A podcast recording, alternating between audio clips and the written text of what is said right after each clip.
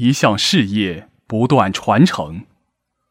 我们帮助过的贫困学子，陆陆续续走上了工作岗位，他们的世界不断在变大。他们给了原本一贫如洗甚至绝望的家庭带来生机，慢慢实现爱与家庭的梦想。他们也走上了助学的路子，回报社会，履行他们的感恩情怀与责任感。而我们还在路上。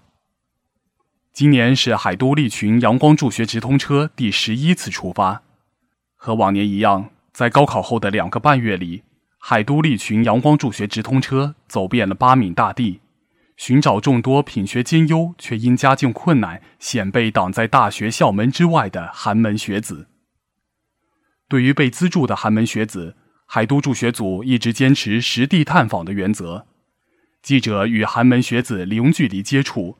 脚踏实地的深入调查和了解，保证所募集的爱心款给真正需要帮助的人。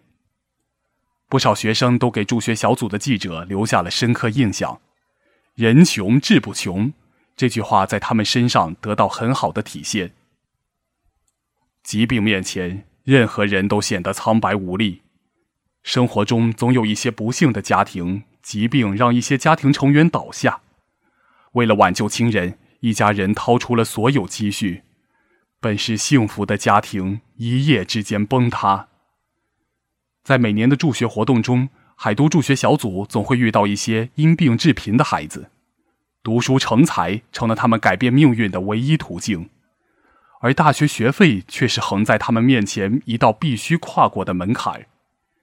有的学子遭遇家庭的变故，但没有令他们消沉，经历过生离死别的伤痛。这些孩子更加坚强、执着地走上考场，用优异的成绩告慰逝去的亲人。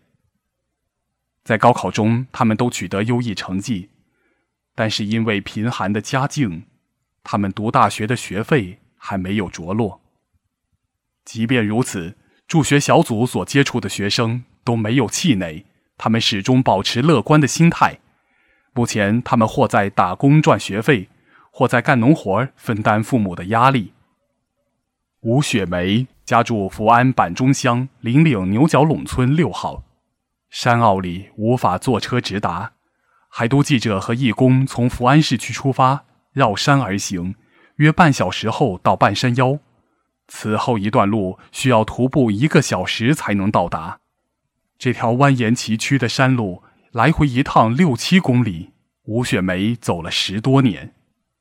依靠低保户的资助金和哥哥不稳定且微薄的收入，吴雪梅一家艰难的生活着，但她顽强依然，阳光依然。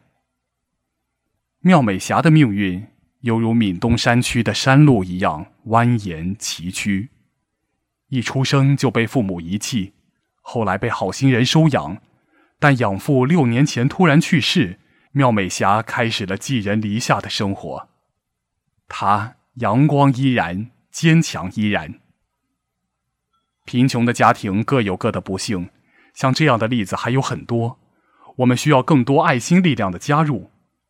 自从寒门学子的报道见报后，捐助善款的热线每天都响个不停。有海都报的老读者每年都给寒门学子募捐，他们知道如果缺少帮助，寒门难出贵子。也有刚走出校园步入职场的新人。他们明白大学教育对一个人视野的重要程度。今年的助学开启了一种新的模式，不少单位的员工用众筹的方式来帮助寒门学子完成大学四年的学费。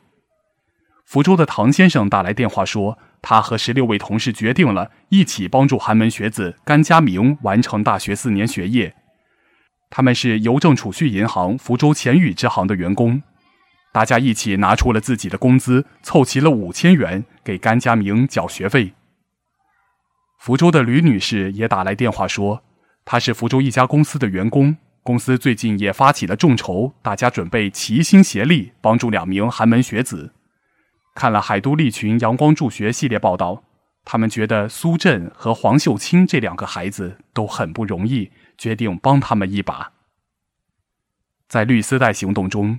这位老爷爷冒着酷暑来到加油站，向我们的捐款箱里塞了整整一万元。他说他是从苦日子、苦家庭里走出来的，能感同身受。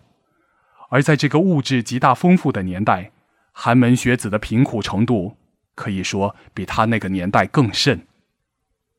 各企事业单位也用他们各自擅长的方式为助学添砖加瓦。福建文化产业协会二零一五助学圆梦捐助仪式及杂技专场公益演出，给学子实实在在的帮助，也给他们带来精彩的表演。八月八日，由海峡都市报九八七私家车广播、福州团市委共同发起的绿丝带寒门学子见面会，在福州五四路省体育中心中瑞万兴国际影城举行。短短一个上午的时间，三十名寒门学子得到了一对一捐助，他们大学四年的学费都不用愁了。世界很大，我们只不过帮他们多开了一扇窗。